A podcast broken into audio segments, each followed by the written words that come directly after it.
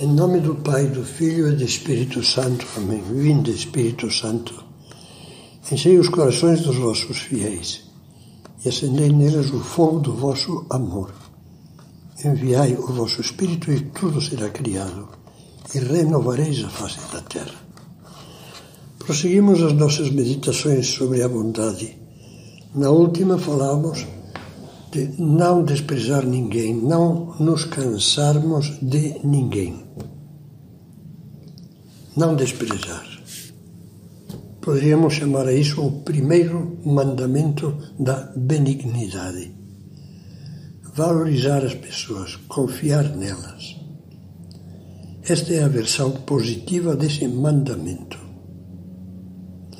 Uma das manifestações mais comoventes da bondade de Cristo é a sua infinita capacidade de prestar uma atenção amorosa e confiante a todos, mesmo aos que parecem mais pervertidos e irrecuperáveis.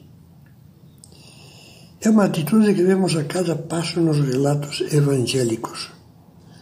Ao contemplarmos o modo acolhedor e esperançoso com que Cristo encara os pecadores, os miseráveis, todos aqueles que aparecem como o rebotalho imprestável do mundo. Há concretamente uma passagem do Evangelho em que essa atitude se revela com grande transparência. São Lucas pinta a cena com os traços de um drama em que intervêm dois personagens, Cristo e o fariseu chamado Simão. Ambos contemplam o mesmo fato, a irrupção inesperada de uma mulher pecadora na casa do fariseu onde Jesus estava à mesa juntamente com outros convidados. E agora leio o Evangelho de Lucas. E eis que uma mulher que era pecadora na cidade, quando soube que ele estava à mesa em casa do fariseu, levou um vaso de alabastro cheio de bálsamo.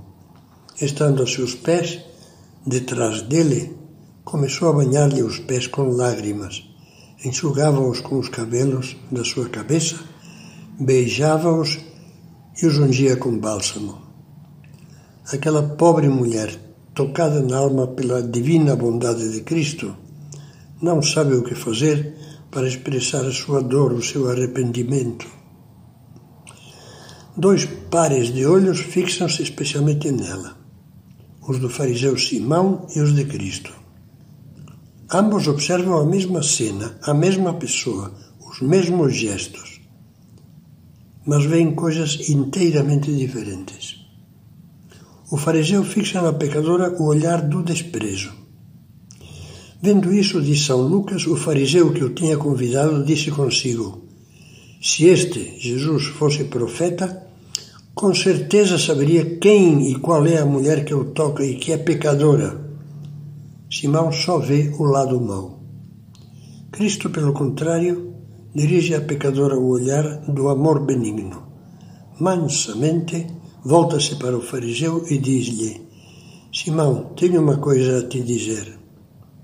E o que Cristo vai lhe dizer, com um laivo de tristeza, é que Simão ainda não aprendeu a enxergar com bondade, ainda não aprendeu a apreciar o valor dos outros com uma atenção amorosa. Um credor, começa Cristo, tinha dois devedores. Um devia-lhe quinhentos denários, o outro cinquenta. Não tendo eles com que pagar, perdoou a ambos a dívida. Qual deles, pois, o amará mais? O que equivale a dizer, Simão, onde tu vês um atrevimento despudorado, eu vejo amor. Esta pobre criatura chora a pena do arrependimento e a alegria do perdão. E prossegue. Vês esta mulher, diz Jesus? Sim, é, é necessário, é importante que consigamos ver os outros. Vês esta mulher? Entrei em tua casa e não me deste água para os pés.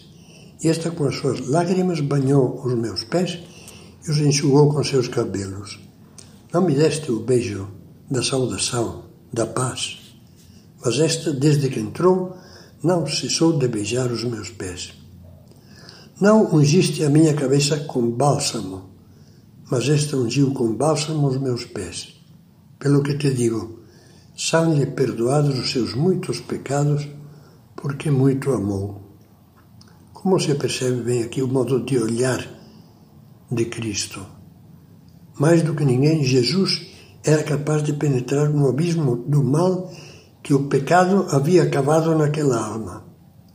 E mais do que ninguém, por ser ele Deus, Deus feito homem, podia sentir-se atingido pelo pecado, pois este é, acima de tudo, ofensa a Deus. Nada disso, porém, passa para o primeiro plano no olhar de Cristo. Na escuridão do pecado que envolve a alma daquela pobre mulher, Jesus não detém a vista no que o ofende ou o ofendeu no passado. Só vê brilhar, como a luz que cintila numa noite escura, a bondade que começa a desabrochar naquela alma arrependida. Apenas vê o lado bom, a raiz de bondade que está despertando e que ele pode e quer ajudar a crescer.